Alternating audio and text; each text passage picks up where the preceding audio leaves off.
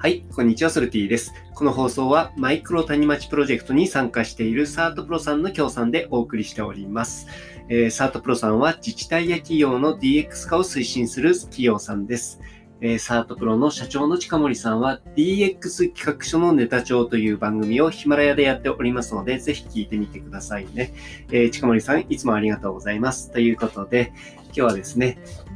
また新年なので、えー、目標達成についてね、お話ししていきたいなというふうに思っております。えー、目標達成した自分を先にお祝いするっていうことですね。えー、目標達成ね、え新年になるとね、皆さん掲げると思うんですね。で、この目標がね、え年末までにね、叶えばいいなというふうに思っていると思うんですが、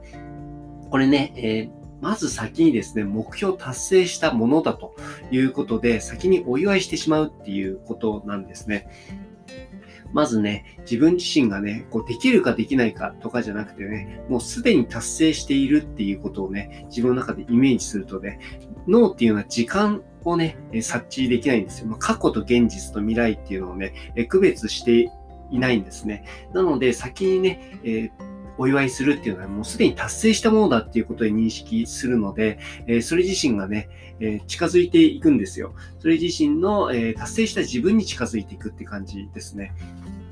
なので、えこの目標達成したね、自分っていうのをね、え具体的にね、イメージして、そして、えもう達成した時のね、気持ちになっていくっていうのは非常に重要なんですが、かといってね、え、日本人って結構真面目なんで、そんな達成してないことに対して本気で喜べないし、お祝いするなんてできないよっていうふうに思うと思うんですね。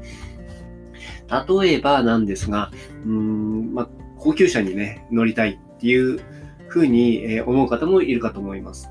例えば、まあ、テスラね。僕、イーロン・マスク好きなんで、あの、テスラが欲しいと言った時にね、えー、テスラって非常に高額なんですね。今、トヨタのね、時価総額を超えしてね、えー、まあ、アメリカとかだとね、本当にもう高級車としてテスラっていうのはね、非常に認知されていて、まあ、そ、その一方でね、まあ、バッシングされたりするところもあるんですけれども、まあ、それはさておきですね、まあ、私はテスラが欲しいと言った時に、まあ、どうしたらいいのかっていうとね、まあ、あの、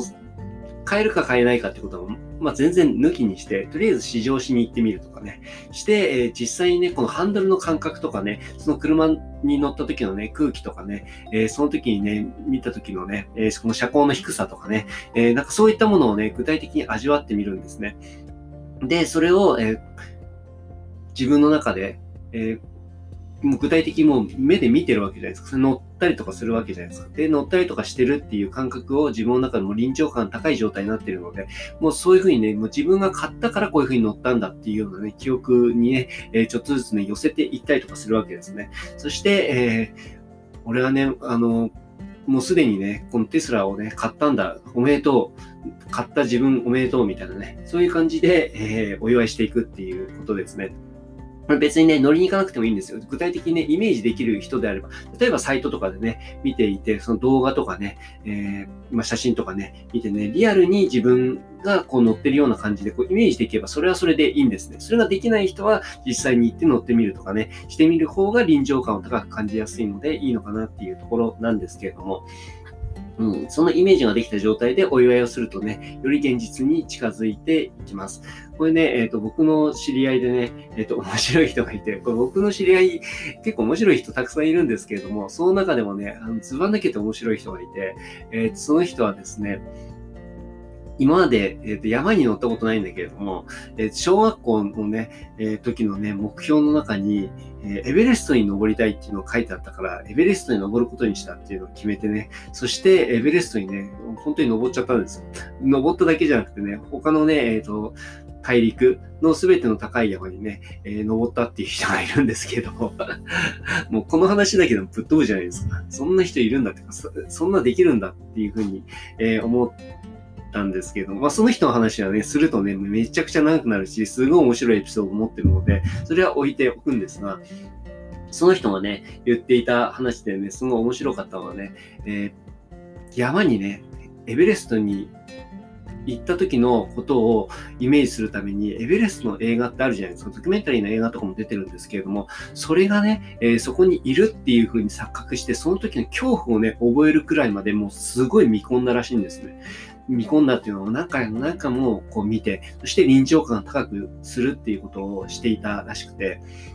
うん。だからね、えーなんかすごい映画とかもね、効果的ですよってことを聞いたことあるんですけれども、そういったね、ことでね、まさかのエベレストにね、山を登ったことないのに登ったっていうね ことができてしまうっていう、まあ、目標達成にね、えー、と近づけることがあるので、ぜひね、えー、と皆さんもね、まあ、そこまでエベレスト登りたいとかって思ってる人そんなに多くないと思うんですけれども、自分の中でね、手に入れたいっていうものをね、えー、まず先にね、イメージ、そして、えっ、と、お祝いをするっていうことですね。うん、非常に効果的だと思うので、やってみてください。ソルティでした。